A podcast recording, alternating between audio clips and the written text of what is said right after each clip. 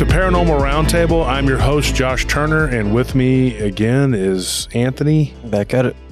And uh, we are here with uh, our guest, our esteemed guest and colleague, Deborah Hatswell. Before we get into that, let me explain a few things. We have a live stream that's on Fridays and Sundays. It's a YouTube exclusive. So if you're listening to us on the podcast, Spotify, uh, I really like Spotify. I hope you listen to us on Spotify or YouTube.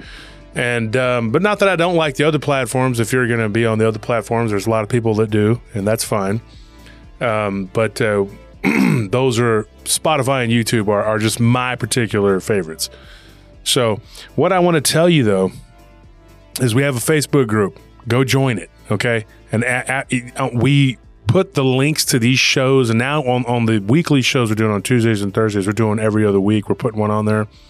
So if you go and you leave a comment on the on the show link, you could win something like an autographed book from one of many authors or even one of mine. we have also a Patreon 10, 20, 30, 40, 50 dollar tier.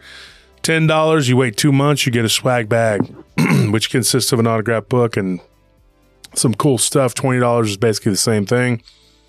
Um, but you get a shirt and then on the $30 tier you get uh, a shirt and a book. Same thing, but you get, uh, I believe, two books, right? Yeah. And then forty dollar tier, you get a book and then one of my autograph books. Fifty dollar tier, you get both of my autograph books and one of my colleagues' books, which could be Barton Nunnelly, Nick Redfern, Ken Gerhard, Lyle Blackburn, David Weatherly, just Chad Lewis. Just depends. Uh, all of them are very good personal friends of mine, and they're all autographed. So that's a cool thing. And if you're in the UK and you are a Patreon, I will send you a book from Paul Sinclair. I have a deal made out with him uh, to where he can he'll send you a book.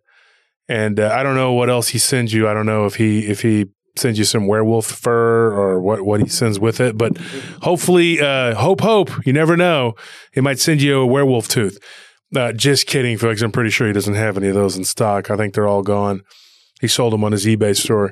But uh, here's the thing I want you to know that even if you listen to us only on the podcast and you don't listen to the Friday or Sunday live stream, it doesn't mean that I like you any less. Okay. Um, it just means that you're you're not a good person. It just means that we like the other people more. Yes, and you're not a good person. and, and we're just kidding. But anyways, that's what's going on. Join the Facebook groups. Paranormal Roundtable has many Facebook groups. Paranormal Lounge, which is Nellie's. Go join, check it out. Uh, we're also involved with Barton Nunnelly's and Humanoids. Um, also, geez, who else? We got the Wolf PRT, Josh Tur- Josh Wolf Turner, I think it's called, or whatever. Yeah, the fan page. Fan page. Go join that. There's all kinds of stuff going on over there. And then we have, uh, I think, the Quad Coalition of Sciences with Nick Valente and oh god, there's so many, so many different pages. Just go the Paranormal Pro group. We have that too. We have the uh, Holistic Healing group. Uh, Nellie has, and um, uh, there's there's a lot of them. Just just go join Paranormal Round. It's free to join. Just go, just become a member, and don't forget to check us out on YouTube. And uh, let's get started. Oh, and prtpodcast.com, Josh Turner at prtpodcast.com. That's how you find me. Also, we do have the uh, zip up hoodies. Everybody was asking about them. Now they're there.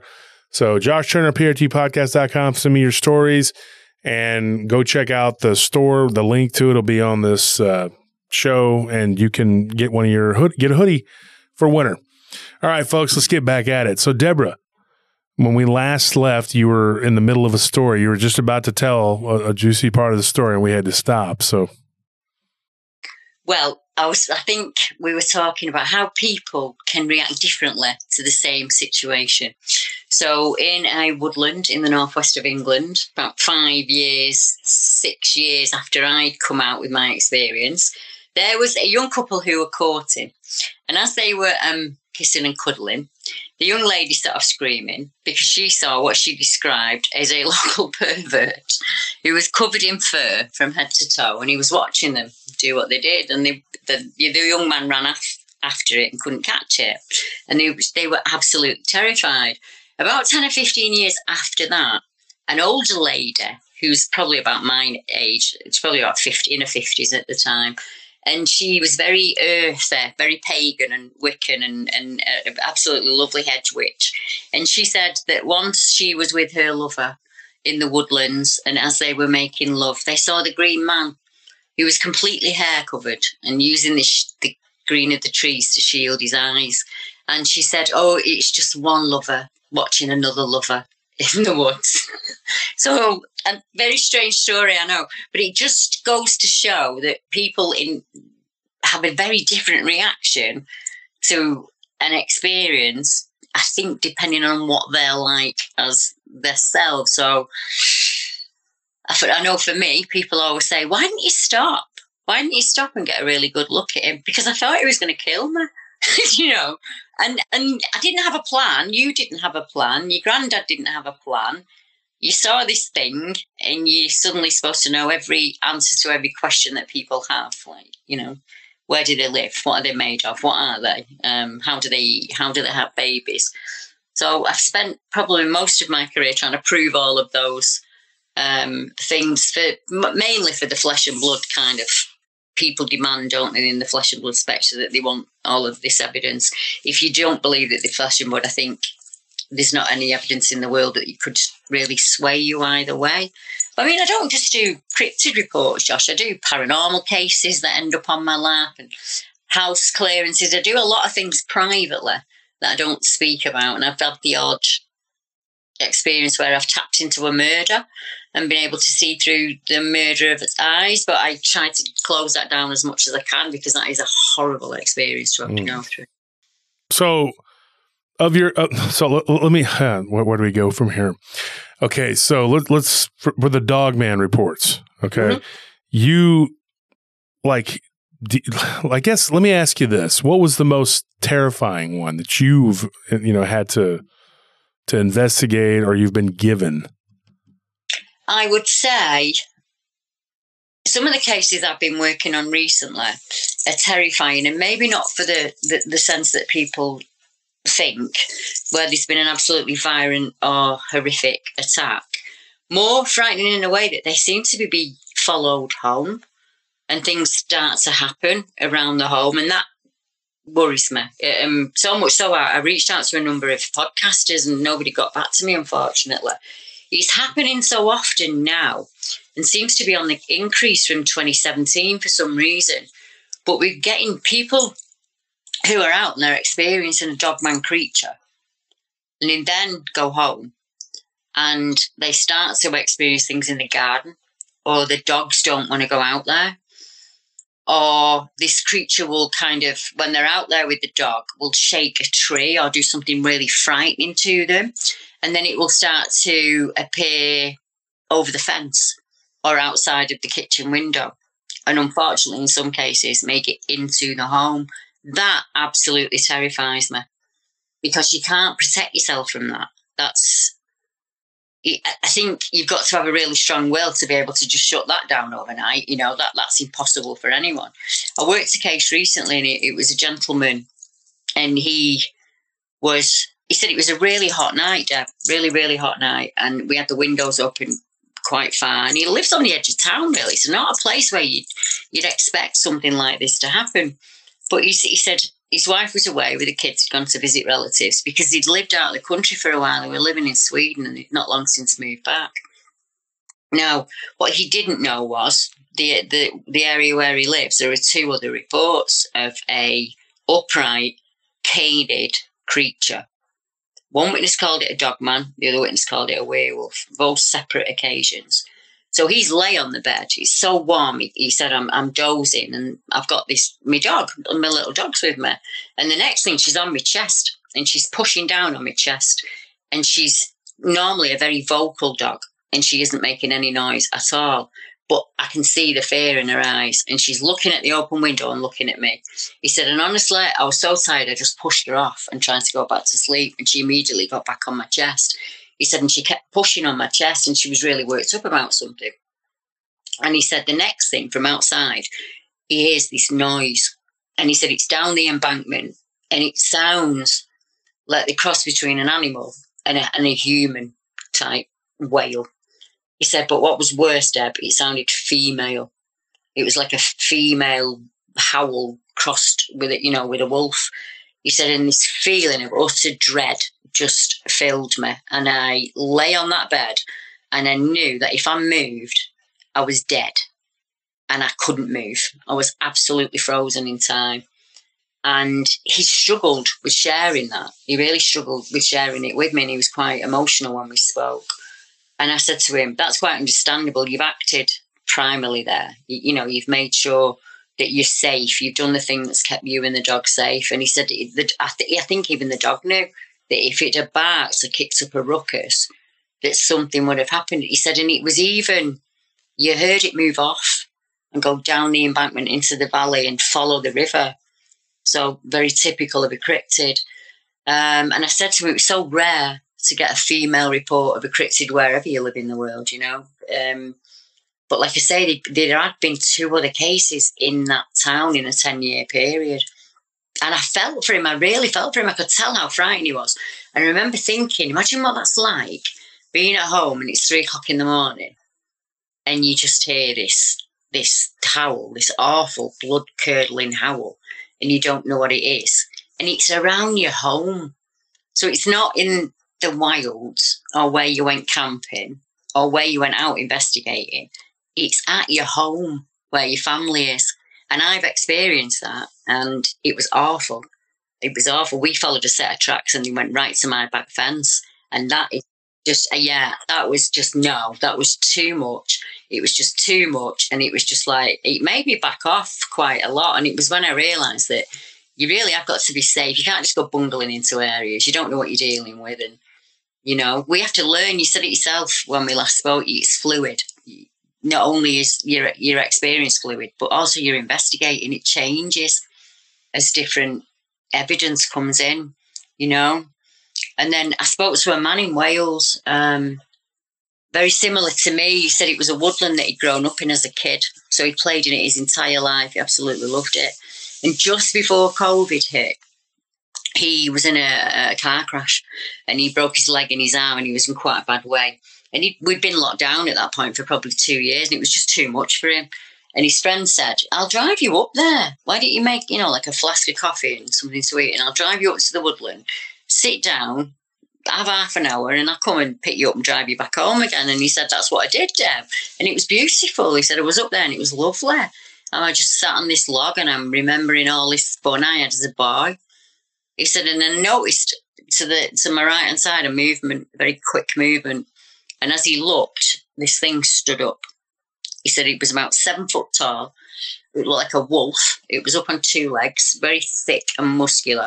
And it just turned its head really slowly and made eye contact with him and stared at him, turned its head slowly back and walked off into the woodland. And he said, I can't, I can't go back to work. It's, I had that woods next to where I work. So in the last two years, kind of kept in touch with each other as he's left there and found a different job. And he's actually left the area. He's moved to uh, another um, town and on another property. And that happens more than people think. I can think of two other cases straight away that I've worked in the past three years where the person's moved. Just out of fear, absolute fear. And I get it. I understand that. If it's somewhere miles away, you don't have to visit there again. But it's your home you know? They're the cases that terrify me. Yeah, that's very similar to what happened to a couple of our previous guests. Another day is here, and you're ready for it. What to wear? Check. Breakfast, lunch, and dinner? Check. Planning for what's next and how to save for it? That's where Bank of America can help. For your financial to dos, Bank of America has experts ready to help get you closer to your goals. Get started at one of our local financial centers or 24-7 in our mobile banking app. Find a location near you at bankofamerica.com slash talk to us. What would you like the power to do? Mobile banking requires downloading the app and is only available for select devices. Message and data rates may apply. Bank of America and a member FDIC. So on the show, Craig and Jennifer Breen, they saw one of these things in the road. First, it was it was eating something. The next day, they went home. The next night, they saw one of these things. It yeah. showed up to their house, mm-hmm. and they think that it was trying to lure them outside because their dog was outside and it was getting just close enough to scare their dog, but it wasn't attacking their dog. Their theory was that it was using the fear of their, of their dog to lure them outside because, you know, if you're a dog owner, you, you want to Yes. keep your animals safe. And, and it made sense because if it wanted to kill the dog, that dog would be dead. Yeah, that that's it. But what was its reasoning? It, like you say, it was using the dog as bait, wasn't it? Really. Yeah. You hear cases where people will hear a baby crying in the woods and they will be drawn by that and then they will see this creature. What if that creature, let's just throw it out there, is feeding on that fear? What if that fear is what It's marinating you. That's what I think. I mean, yeah, I've we had talk to- about that all the time. Yeah, we've talked about Yeah. that. That's, it's like a type of uh, meat tenderizer or seasoning for them or something. hmm yeah, fatten you up like Hansel and Gretel. Yeah. I never put that creature that I saw in 1982, I never put that together with the paranormal experiences I as a child in my bedroom. They were very separate events. But after counselling people for 40 years on the subject, I think they are connected. I think they're very much connected. And I think what came to visit me as a child when I was kid fed on my fear. Because eventually, if you see something so many times, you, you don't fear it anymore. You stop fearing it. Well, it'd get worse. It'd look more fierce, or it'd do things in a more horrible way that would terrify me. And I was only about three or four. I was only little, really, really little. And I actually remember the very first time I was terrified. I was in my cot and I was really, really frightened. And something that wasn't there stroked my head, like comforted me. And I don't know what that was. And it, it puzzled me entire life. And I've only recently found out who my um, my mum and dad's family are. I didn't know very much about either of them. I had to have a DNA test to find out. And I found um, some cousins on mum's side. And I mean, that's a, a podcast in itself, in all honesty. The serendipities in that are unbelievable. But to cut a long story short, we were talking in a WhatsApp group, and each of my cousins was telling me their paranormal experiences. And one of them said, I don't have paranormal experiences, Deb, but I know things. I can like walk into a room and I can I know a lot about the place. But my daughter Andrea has had them their entire life. And the first one that she remembers, she was in a cot and something was frightening her. And something stroked her head and comforted her. And I've never met that cousin, Josh. We've never had a conversation. And we're from the family of 10 children. My grandparent was one of 10. Yet that girl had the same paranormal experience as me. And then I thought, does it run in our bloodline? Is it a bloodline thing? I, I, that's where my my um, investigation lies at the minute currently, because even to the point where the separate serendipities have took me back to an Irish town that I've been investigating before I even knew that that's where my ancestors were for. And one of them was the Carnmoney Witch. Um, and they, I think she was pronounced a witch in 1770 and they put her in the stocks for it. She's my fifth great aunt. So it's been in my family my entire life. But because I didn't know my family, I didn't know this background. I didn't know anything about it. Um, I can go into it a bit more if you want, but I don't want to bore you to tears. No, no, go ahead. There's a, you know yourself. You work, you work a case, don't you? And you finish that case, and you you keep in touch with the witness, but you have to move on to another case. It's what you have to do. So I sh- I don't just take paranormal reports and things like that. I had a chap get in touch with me because he stayed in my town, um, and he was in the hotel. He was in bed. He said it was about nine thirty at night. Deb. There was nothing strange about anything. I'm lay there in bed, and the next thing there's a woman laying next to me in a white terry toweling robe. He said, and I thought she's come into the wrong room, or I've come into the wrong room.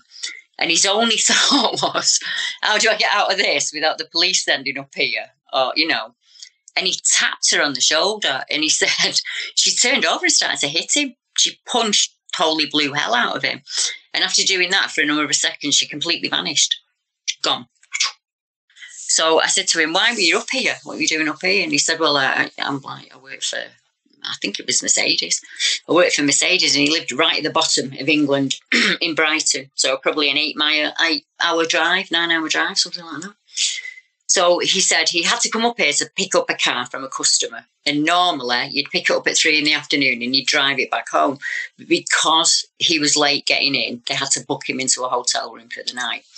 When the experience happened, he contacted a number of paranormal experts in the UK who told him he'd probably just had a dream, um, or maybe he was just like tired or something after the long journey.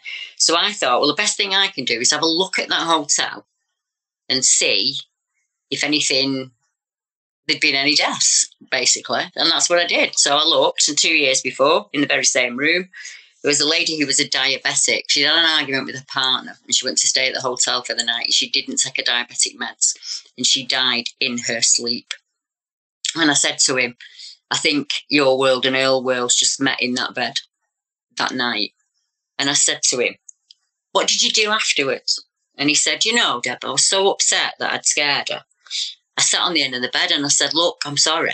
I, I didn't mean to frighten you. I wouldn't, you know, I wouldn't. He said, and I find myself there having a conversation with nothing. He said, but I walked away from it feeling really, really bad.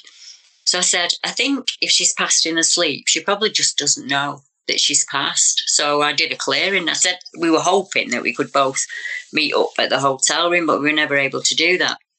I just went up with my husband in the car and did it from outside and just explained to her that she could go if she wanted. But he got stranger. That was 18 months ago. I do my DNA test. I bump into these cousins about six months ago, and we're all talking in this WhatsApp group, as I said before. And my uncle Nat, who's in his 70s, who also has seen numerous things in his life, said, We had a strange experience, you know, Debbie, of the month. I said, Oh, what was that? He said, Well, there was something wrong with my car. So um, a mechanic had to come up from Brighton and he should have picked it up in the afternoon and he were, he were right late getting in, so he didn't come for it till morning. He said, and when he comes to pick my car up, he was white. And I said to him, Oh, you're all right, son. And he said, Oh, no, no, I'm not. Uh, I stayed in Travelodge last night and I seen a ghost and she beat all the hell out of me. I said, I know who that is. That's Billy. He's one of my witnesses. And he was like, What? And I was like, hang on there, Uncle Nat. So I went and took a photo of the screenshot of me and Billy talking. And I said, that mechanic that picked up your car is a paranormal case that I've just worked. How does that happen? Oh wow! what are the odds? You know, how does that happen? Just you, you couldn't write that. It seems like this stuff just kind of naturally naturally gravitates towards you. Mm, you just my my cousin Nathan, he won't mind me saying, he's he's had an Oscar. He's a very famous. Um, he works for Disney. He's one of the cartoonists at Disney. He's did Lord of the Rings and Harry Potter and numerous films. Oh, really? Yeah, um, I didn't know that until, until I met him. But the first conversation we had, he asked me what I did for a living, and I said, "Oh, I'm a paranormal investigator." And he went, "Oh, funny you should say that." when I lived in London, um, was I was there one day. I lived in a flat. I was a single man. He said, and I heard this ding. He said, and I go out in the room, and there's a little gold horseshoe, and it's on the floor. He said, and uh, I'm thinking maybe it was my girlfriend's or visitor's or something like that. He said, and I thought no more about it. I just popped it in my pocket. He said, but any day we were li- we were leaving, we were going out that day. We were going out to Cornwall. He said, no, get to Cornwall, Deb, and we pull up at the Witch Museum, and we go in there, and these hundreds of these little gold horseshoes pinned up everywhere in the th- in the thing. So I said, I promised him I've not done it yet. I said to him, well, let's have a see if we can tie our family to that area. And I've not had a chance to do it yet. But I said to him, Do you know, I remember going there as a child. My mum and dad took me to the Witch Museum at Boscastle when I was a little girl. And it's just the serendipities between us all. It's just really, really strange. It's just, and we're talking about people who don't know each other. So my grandma was born in 1921. I don't know any of her brothers and sisters or their children or anything like that. We weren't close. We weren't that kind of family. Um, and it's just strange that just really, really weird serendipity that keep coming up for me. So years ago, I just thought, oh, I'll stop worrying about it. I'll just go with it. It's never done me any harm. It's kind of worked out for me, you know. And here I am today doing what I do, talking to Josh Turner. Nobody believe. what do you think about it? I'm I do not know if that's serendipity or not, but I think it's uh, you make your own luck kind of thing. I don't know. Yeah, maybe it's maybe it's. I put the work in. I, I got to be honest. I put the work in. I've had I've been ridiculed. I've been, you know, what it's like when you, you've had it yourself. People just come at you, don't they? They burn you at the stake because they have different opinions of you. So I've been through all of those things. And I just think it puts us, people like me and you, in a unique position. You can understand a witness because you've been there. You've had the same feelings as them, the same questions have run through your head. So you've already got that empathy for him straight away. And if that's even if it's something different, like it's been different activity, you still understand what it feels like to not be understood, to be constantly having to prove your word, to prove that you're not making it up. I never got anything from this. Nobody ever walked up to me and handed me something. I had nothing but ridicule and uh, just people would call me there's like who sees monsters when I was a kid. So it wasn't something I did. I didn't plan it 40 years ago to be here doing what I do now. But it happened and I had to make the best of that situation, you know? I had to learn how to navigate it and I did that. And I realised that when I was a kid, a little girl in my bedroom, and I was seeing all of these frightening things, I was teaching myself how to not be frightened of them. And I can do that now. I can walk into a dark woodland and it doesn't faze me in any way, shape, or form. We were talking about things feeding on your fear. So if that thing is showing itself wants your fear, take it away. Don't feed it. And when I learned that, everything clicked into place for me. And I thought, it can't harm me, can it? If, if I'm not scared of it, what can it do to me? Nothing. It's a nothingness. I just wish I'd have known that at 15. I wish there'd been a podcast out there where someone had said to me, it's completely normal. I interviewed a chap the other week and he said his little boy saw shadow people in the bedroom. And I said to him, What did you tell him? And he said, I was really honest with him. He said, I don't know what they are, son, but people do see them. And what you've seen is completely normal. And what we have to do now is learn a way to keep them out of the room. Yeah. And I thought, I wish somebody had done that for me when I was a kid. I'd have felt less crazy. you know what you were saying earlier about the screaming. I can, yeah. I can, man. There's a lot of different stories that we've been going over doing a show just about noises, like not noises. How do you say it? Like these beings or creatures doing mimicry. Yeah, and yeah. the screaming. I'll tell you if you want to hear something funny. I get stories like this. This years ago, I stayed in Las Vegas for a little while, and I was go. I went up to Brian Head. It was like this. They had cabins there and stuff, and I used to like to go there. I went there two or three times, uh, three times, I guess. I had a really good time when I was there, and I just I, I liked it the first time, so I went back. And one of the times when I was there, it was I think it was starting to get. I think it was like late summer, early fall, and it was already starting to get cool, like um, like a little bit chilly at night. Yeah. And, and, and so it's already pretty cold there anyway. But anyway, I was out walking, going to this little clubhouse where they had like ping pong tables and stuff, and I was with a couple friends. Hmm. And I remember this this guy saying, "Hey, you're into Bigfoot," because because I've always been kind of vocal about my beliefs about you know. And it was a, it was a friend of mine that, that I knew in Vegas that I used to work with, and he was there with his with girlfriend at the time. And he said, you're into Bigfoot. He goes, there's a lady here that claims to have seen one. When I talked to her, she she admitted she's like I, I, didn't see it. I didn't see it. I just assumed it was a bigfoot. And when she started describing the sound it made she said it sounded like a cougar mixed with like a wolf's howl. And i thought that's not a bigfoot. I, and i didn't know exactly what it was but i had told them i told them about my encounter when i was 15 and they were kind of um, fascinated by it but you know that was it. Well year that nothing came of that. It was nothing. Years later, I get a report across my desk last week, and I mean it's crazy. And we're sitting here talking about it. it was last week. It was right. Oh my gosh, um, I, it, it was right in that area. And this woman, she said she lived in Utah, and she said we were vacationing. And when she said, I heard you mention that you used to like to go to Brian Head when you were, you know, younger. And I had said it on the show, you know.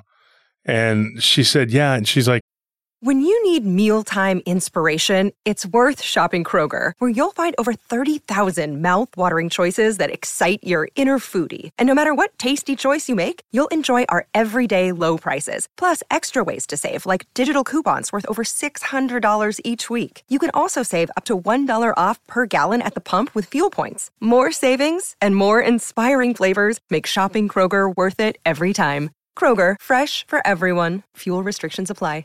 Uh, so she says that, and then she she mentions um, that she had had something weird happen, and when they when she went home, and I haven't talked about it, I'm going to tell this story on the live stream. If by the time this plays, I may have already told it, but it'll be on the Sunday live stream. But she had she said that she had this thing that she saw, and I'm not going to give it away, but she it screamed and she came down the stairs and she saw it standing there at the foot of the stairs. And when she saw it, it was raining and it was wet. And guess what? Here it was a sunny day, broad daylight. She comes down the stairs and she sees this thing dripping wet at the foot of her stairs. Oh, And it was like when she and when I read, I haven't even talked to this person yet. I've just set it up to talk to her. I'm supposed to talk to her tomorrow. You know, I got the live stream coming up tomorrow, but uh, I, I talked to her uh, or uh, corresponded with her, and I said, "Yeah, I, I want to hear your story, and I can't wait to tell her that." Uh, yeah, there was another person that had described this screaming noise that sounded very similar. You know, way back in you know when I was a, a young guy in my early twenties, whatever. But I can't believe that uh, you know the way that these things fall out. You know, it's like I guess you get so many reports. Eventually, it all comes around full circle. Like me and Anthony, and you know, we grew up in our hometown, and people know now that they, they, can come to me and tell me stuff. And I just got a new report uh, Tuesday, which you know, as of this would be Thursday. You know, and so somebody told me, hey, you know, I grew up and you know, right outside of Taylor, Texas, and I saw something really crazy. And so I think that this person's probably going to give me a dogman story from what it sounds like. Of course, we didn't call it dogman. We didn't know what it was. We didn't say, I saw a dogman. You know, nobody I was going to ask that. you that. Yeah. I was going to. I was going to ask you that. What did you call it at the time, Joe? Well, for for us in our hometown, and Anthony, you want to answer that? You know, Our hometown is like predominantly uh, like white and Hispanic, and the Hispanics would call it the hombre lobo, which is the wolf man. We also have a, have a legend of a black dog. It's like a spiritual black dog with red eyes. It's called the cadejo. Right, I get you. Yeah, yeah. Yeah. well, in the, our our our town, I think now is probably predominantly Hispanic. Yeah. but it used to be like a pretty good mix of white, black, and Hispanic. Um, the white people always just called it a werewolf. They didn't, you know, Yeah. and the black people would call it a werewolf, or they would call it the haint. Yeah. But on the south side of Taylor, there were these legends of these things. People would see them in town. And my friend's grandmother, and I think I talked about it in my book. Um, but I know that you know if you watch that movie Transformers, where Mark Mark Wahlberg is jumping around with Optimus Prime, and they're fighting that mercenary, or what is he, a bounty hunter robot? Yeah, or I think something? so. and they're fighting him together. I always trip out because I'm thinking, man, just like, you know, 50 feet from there is where, you know, I mean, right there is the railroad tracks where my friend's grandmother told us a crazy story when I was a kid. Yeah. You know, we were hanging out, you know, we had all gone swimming and then because there, was a pool right there by where he lived and then we had they were they were barbecuing and that particular area was considered the black part of town but I, I hung out with with my friend there and his grandmother she was african american and she said you know she's like i saw this guy. She goes i know it was a werewolf. She goes he looked like a wino. She always said that because she, you know that's that's how they talk the old timers they would say that. And she's like i saw this wino but it was a haint. And she started telling us this story and, and i'll tell this i'll retell it to you real quickly but it, the, the fans and the audience whoever they've all heard it the listeners. But it was weird because like he was laying underneath this this uh, railroad track. When she came out she saw him still in his clothes but looking like a werewolf. Right. and he was laying underneath a rail, uh, like a like an abandoned railroad car hood that had been there for a long time. And she was just like what the heck is that? You know like it was just the weirdest thing you know and and but i always trip out when i see that. You know i've seen that movie a couple times and i, I always think about that because where they filmed that there's history right there you know Yes, definitely. Definitely. You're tied to that place, aren't you? You know, people ask me that all the time. I say, but you know that area better than anybody else. The rivers and, and soil from that area are in your blood. So, of course, you're connected to that land, you know, in a way that nobody understands. It just, is, is it in Williamson County? Yes, it is. Yes. Well, is a, there's a town there called Hutto, not too far ahead. Hutto, yeah, Hutto. Yeah, Hutto. Yeah. There was a, a nighttime sighting there, uh, 2017. Oh, really? Because in my book, there's a guy named Phil Balcar who's my he works for my uh, on our cell phones. Like he takes care of all of our phones and stuff because for my business, we everybody we have to have phone network for, you know, and and so he helps he outfits all of our guards and everybody with phones. And then one day we were talking about the show, and because I had given him and his employees a, a business card about you know for the show. And uh, the next time I go in there, he's like, "Look, man," he goes, he's like, he throws the card down on the on the counter. and He says, "You didn't tell me that you knew about these werewolf things." He goes, "I've seen one of these things," and he so his story is in my book, and it's even what's even weirder is a guy named Sean who used to own uh, the gun the gun store right there, right out of off of seventy nine. It's not there anymore because they Samsung came in and now they've bought up all that and they're they're making a big highway, super highway there.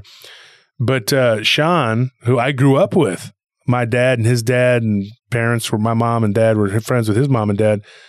And he went to Hutto, I went to Taylor, but uh, it was weird because he told me he's like, yeah, it was me and my friend Sean. And I said, oh yeah, I was like, my friend Sean used to live right there on seventy nine, and he went to Hutto, and he goes, yeah, and then he named him his last name, which I don't know if I should say his last name, but it starts with a W. And I was like, yeah, I was like, that's my friend. Him and his brother Brock. I grew up with these guys.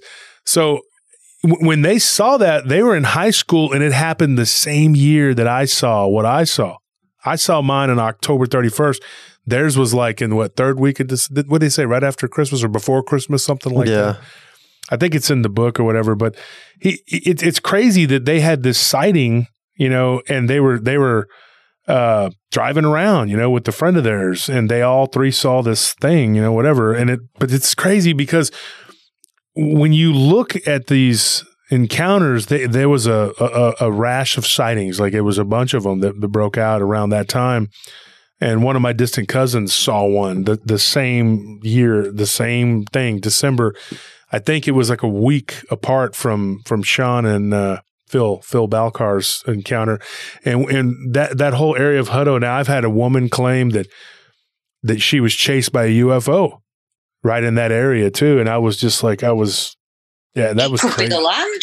It could be the land. Oh Josh. man, I'm telling you, something's you know, and I know my uncle Butch, his farm is like maybe maybe what a half a mile from that spot. Yeah. And he had asked me and Anthony one day, he's like, Well, there ain't nothing that ever happened over here, right? He was kind of concerned, you know. And he goes, All that stuff's always happened on the other side of town, right? And I said, Yeah, yeah, that's that's where it's at, Uncle. I didn't but then I had to tell him, uh, you know, this past Thanksgiving, I was like, Hey, because I gave him my book, he's gonna read that. I told him, I said, Look, I'm just gonna tell you, there was a sighting not far from your ran- your your ranch slash farm, you know. And he goes, Well, I don't have much livestock there anymore, thank goodness. Um, but the there was predation going on, but we think it was coyotes, you know. Well, this one happened in June, 23rd of June 2017. And it was, this happened off Highway 79 and Mhm. Edgar Avenue, Williamson County, Texas. Um, he said, I can't shake the image of what I've seen or get away from those sounds. I've never heard anything like that. It's a very big, long report. He said, whatever he saw, it was very large, it was tall, it was in our backyard, and it was hair covered. But yeah, that was um, Edgar Avenue, Williamson County. I know where that's at too. That that's crazy. And then, you know, when I was working in, in Buda, which is south, you know, there was a guy that claimed that he ta- he had seen this giant shaggy like gray wolf. Uh, it was kind of a it was Cabela's. I was working security for them, and they had this this sale, this after Christmas sale that they would do. And so I was out there, and this guy gave me a, a story. He's like, "Cause I, we we just started talking, and he was a, a guy that worked there at the time, and he was a hunter." And he said, "Man, I saw the largest." He didn't say it was a werewolf, and it was only on all fours. And but he told me he goes, "I saw this big wolf-like creature." And then when when I went to to go back and look through my archives the other day because I keep like a you know all my stuff. I put them all and archive it, and I was looking and I found that report. It kind of, I guess, you know, which a lot of them do. They kind of slip through the cracks, and I was like, I wrote it down. The guy's name was Kev, and I and I looked, and I said, "I'll be dang." There's, there's a th- this guy gave me this report. I wrote this down and I put it into my computer probably ten years ago. Didn't even think about it, but it was a giant gray shaggy wolf, and he said that he was out there. It was out just uh, area near Driftwood, like in between Buda and Driftwood. And then I end up getting a UFO report, and then I got another UFO report on the other side of Buda and then further in uh, south of Austin, there's there's an area right there, and there's a guy that has a food truck, and his name is Brian, and uh, makes really good tacos. But he's a really nice guy. He's a good friend of ours, and he gave us uh, like a a story, like a weird story, and I, I don't think I've told his yet, but. He was talking about he was out burning his trash one day because that's what they do out there. They don't have a place to pick up their trash. So anything that's not, uh, you know, that, that's that's paper or whatever, they can burn it.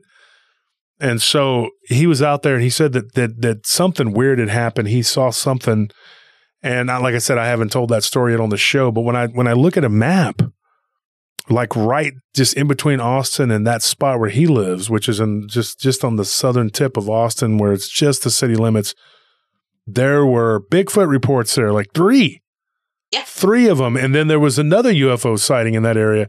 So I'm thinking, man, what is going on here? You get these reports and they cluster together. And then you get it, these weird dogman reports. Go ahead. If they're seeing a creature, the common denominator is it's upright, it's on two legs, it's completely covered in hair. And people who don't know each other or know about each other's experience are reporting it. Then you've got UFO reports going in on in the area. So I'd do one or two things, Josh, and I'd probably do them both. One, pop them on a map, on a Google map, on a paper map on your desk, and then you'll, if anything comes in in the future, you'll be might be able to see a pattern forming. It might be a seasonal pattern. People might be seeing them the same month, same season, same time each year. It might clue you into that. That that's definitely one of the things that I would be doing. But I'd also look online for paranormal reports because a lot of people, if they don't know a cryptid reporter, any experience that's possibly werewolf or like they will report as a paranormal experience. And then I used to just look in hunting forums, camping forums, fishing forums for anybody who'd put, I had a really weird night last night when we were out, you know, anything like that. And then you will build up a real decent map of that area. And you'll be like, actually, there's probably 10 accounts here, all of different activity. But that means that there is something different about that area. And then we start looking at what's different about that area. What did it mean to the Native Americans? Was it sacred in any way? Because if you're getting dogman reports, there has to be burials there. There's got to be ancient burials on that land. When you when you stop and you start going back over these reports, and you just you uncover there, there's so many that, that you you you hear about, but I always wonder how many am I missing? How many are there that we don't know about because so many people they don't talk about it. I, I've just I've been eating at restaurants with my wife and and with with the guys here and you, the, the waitress like one of the waitresses at this at this place called Dos Salsas she just told us. She's like I saw one of these things when I was a kid you know and it was like right there outside of my car and you're just like good grief man there's so many of them there's so many of these reports. There can't they can't be it's just it's got to be something to this. I mean And then- they're all and and I, I think it's all paranormal like i think all it's i think because it's like kind of like beyond the norm you know but it, it's all paranormal Exactly it. You're exactly right there. When I wrote my first book, that was the first line in it. When I say the word paranormal, do not jump to ghost or ghost mm-hmm. adventures. Paranormal simply means around normal, something we don't understand. But it, if it happens to ordinary people every day, it is normal. And they are experiencing a normal situation. It's society who puts the para or the super on Yeah. because they don't understand it. It frightens them. But one way of not being frightened is to understand something. To understand all of it. It doesn't frighten you, you know. If you can look at an area like me and think, I know for a fact that where Josh lives, there is going to be an ancient burial ground because I've seen it over generations as I've taken the reports. In the same way that there's always, for some reason, a river and a bloody railway line. And I don't know why that's important. Yeah. But these creatures seem to move around using railway lines. A lot of people see them from trains. Trains. You know? Yeah, Yeah. beca- because the train train area over there in my hometown is wh- and where those train track inter- the inter- they intersect right there because there was the, the cotton shipping because it, we you know Taylor produced a that area was was the black soil. It produced a really a lot of like uh, crops, especially cotton. So it was shipped all over the place. I was just going to say to you, do you know where it was shipped to? Oh, all over. It was shipped to west, Mo- mostly to the. I guess mostly to the west because you know they Me, needed the where- cotton. where I live. I live in that area where it was sent. It was sent to Lancashire in England because we have the right climate for it. And when I grew up, there are mill towns all around that moor, and that in 150 years ago was why my relatives came from Ireland. Was because of that cotton that came in at the port where I lived in my town in Liverpool on the coast. So I'm tied to your area in the same way that you're tied to mine, because my ancestors were in the workshops weaving that cotton, which, when you think about it, is a very it's a very small world, Josh. My ancestors were chopping the cotton. They did a lot of the chopping of cotton. My my great aunt, she claimed to have witnessed a, a cadejo, you know. Yeah. And I can I can tell you that story, but let me let me let me say something. I, I don't like to give out a lot of locations anymore. I used to do it a little more than I do now because we have some people. I don't want to be mean or anything, but they go they they will go and harass the people in that area, and then and I've actually had my name thrown out there. It's like, well, Josh Turner said that this area, and they're like, yeah, okay, well, you're not going to come looking in our land. That's happening to me at the moment. Yeah, I you got to be careful throwing those locations out there. So I've kind of we've really scaled back on when when I retell a story, I don't really I kind of have to be more vague, and it sucks because Yeah, yeah, that's that's Yeah. my quandary at the moment. you just can't do it because they will go and they will mess with people or or or they'll they'll find the person that you're talking about. And I always tell people uh, they well I'll give you my give my full name and I'm like you know what? I'm gonna I'm just gonna say your first name because you'll thank me later once you're not getting harassed. Now unless it's something that they want to do you know that they want Yeah, their I name out there you know? I say I, I'm more than happy for you to email me and ask me, can you? I put you in touch with a witness. I don't mind doing that at all. But you've no right. We have a saying here in the UK: you don't mow another man's lawn. So if this person's had a traumatic experience, if they've seen a creature on their property, the last thing they want is for you to turn up because it's entertaining. And the, I told you when we spoke last time, I told you about old Fred who lived in the, the very rural area in uh, Bedfordshire and he saw a wolf at the window. When I put that report out, within an hour of it going live on YouTube, people were demanding to know where the farm was because they wanted to go there. And I thought, he's had a traumatic experience. If you turn up on that farm after dark, this is an 88 year old man. You might terrify him. What, what? I can't understand that. I can't understand that. I've got people out there, Josh, with miles more followers than me, going to areas using my reports and filming themselves talking about that case with no mention of me and no mention of my company as if it was their report. And I said to him, it's not an ego thing on my behalf. You shouldn't be doing that because they didn't come to you. I offer 100% complete confidentiality. And when that witness sees another channel talking about their case, it makes it look like I've shared that. oh that happens all the time You- Yeah. I, I, see my work everywhere. It's in books. There was a guy. There was a guy that wrote a book. It's on Amazon. It's And, uh, isn't it? You know, you, you're not here to fill an empty vessel. And I I have quite a reputation in the UK for being a bit blunt, but that's how I look at it. I once explained it to somebody.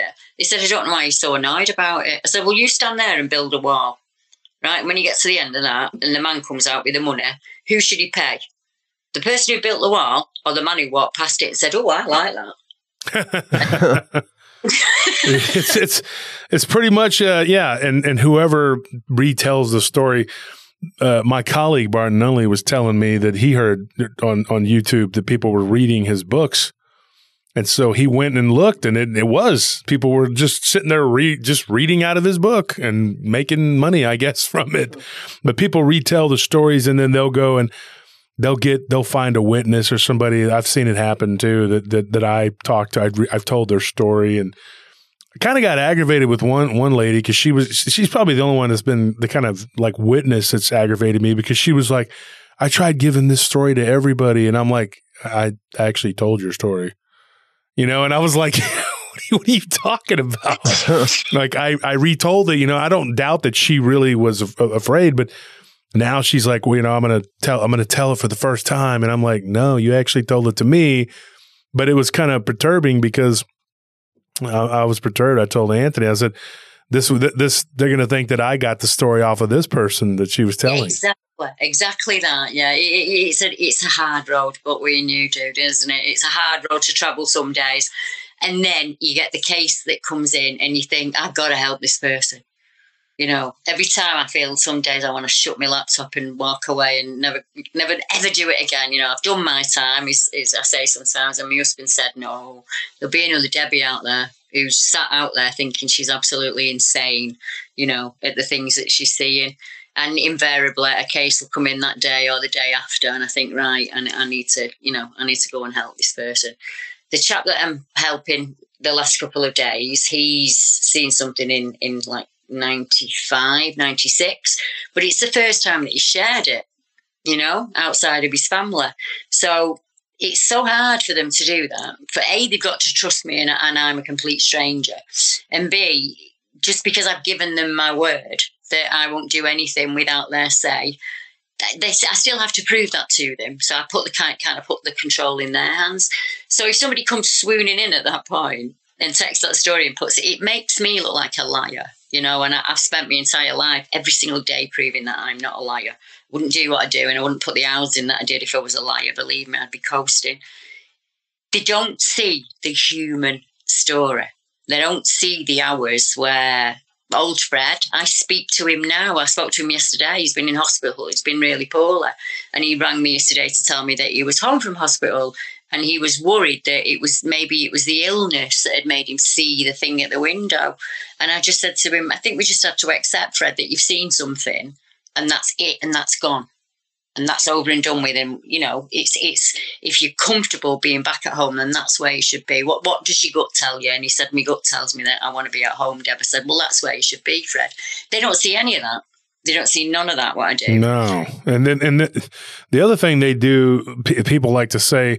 I had a guy that that kind of was heckling me in, in in one of the comments, and he was like, "You don't do anything but sit behind a microphone and talk for a few hours, and you think that you're doing something." And I'm like, "This person has no idea." No.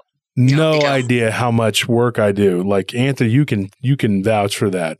Oh yeah, they don't see the work that's put in behind the scenes. All they see is the end result and think that the end result is all that there is to it.